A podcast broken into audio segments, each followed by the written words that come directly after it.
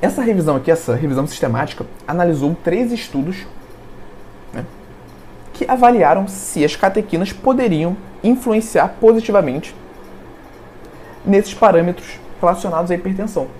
Né. E de fato foi vista uma redução significativa do ponto de vista estatístico na pressão, de menos 2,08 milímetros de mercúrio na pressão sistólica e menos 1,71 milímetros de mercúrio na pressão diastólica. E justamente isso.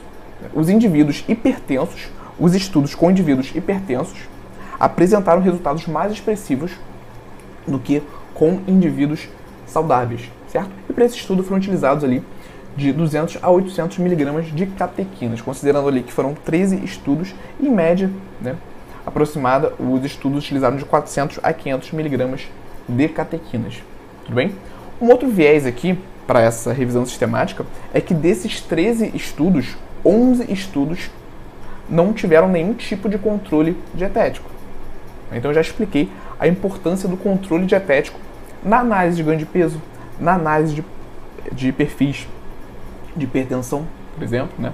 Então se eles receberam a catequina em um grupo especificamente, alterou os hábitos alimentares de forma positiva ou de forma negativa, isso pode influenciar de forma significativa no resultado do estudo. Mas esse estudo aqui mostrou, sim, que as catequinas podem reduzir a pressão arterial. Não é uma grande diferença, né? mas é interessante, né? considerando que a gente está falando de uma substância natural. E esse outro estudo, essa outra revisão aqui com meta-análise, analisou 14 estudos, incluindo 971 participantes, que apresentaram também, do ponto de vista estatístico, uma redução significativa na pressão, menos 1,42 milímetros de mercúrio na pressão sistólica e menos 1,25 milímetros de mercúrio na pressão diastólica. Né? Estudos envolveram de 200 a 800 miligramas de catequinas. Então a gente vê também que o uso de catequinas não se restringe apenas ao emagrecimento. Inclusive também é muito utilizado, é muito realizado estudos envolvendo outros parâmetros metabólicos como por exemplo também o perfil lipídico. Né? Esse estudo aqui, essa, essa revisão, também analisou não só a. Minto, essa aqui analisou especificamente o perfil, o perfil lipídico. Foram avaliados 14 estudos, incluindo 1.136 participantes com doses de 200 a 2.500 mg de catequinas, dose média de 600 mg, e que também apresentou redução significativa de LDL, uma redução de 2,19 mg por decilitro, e também do colesterol total, de 7,2 mg por decilitro. Mais uma vez, não é uma diferença gritante, mas vamos considerar que a gente está falando de uma substância natural. Então, associada, por exemplo, a uma terapia medicamentosa prescrita pelo médico, né, podemos otimizar ali resultados. Então, concluindo aqui, fazendo uma breve conclusão sobre tudo que nós vemos sobre chá verde e relembrando, quando a gente fala de chá verde, nós estamos falando sobre catequinas.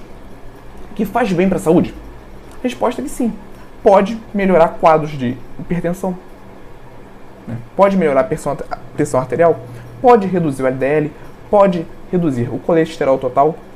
Vimos estudos também que melhoraram, que geraram melhoras no efeito antioxidante redução das espécies reativas de oxigênio. E, mais uma vez, é uma substância natural. Então a gente não espera grandes coisas, grandes transformações de uma substância natural. Então, enfatizando, pode ser utilizado de uma forma complementar a um outro tratamento. Faz bem para a saúde? Faz. Pode ser utilizado sim, mas não são grandes, enormes resultados uma terapia medicamentosa e também uma alteração na alimentação total e no estilo de vida gera impactos muito maiores. E aí, gostou desse corte? Aqui é o Igor e eu quero te convidar para assistir às aulas completas e gratuitas toda quarta-feira, 19 horas, ao vivo no YouTube. Para participar, é só você se inscrever no link que está na descrição desse episódio do podcast e nos vemos lá quarta-feira, 19 horas, ao vivo no YouTube.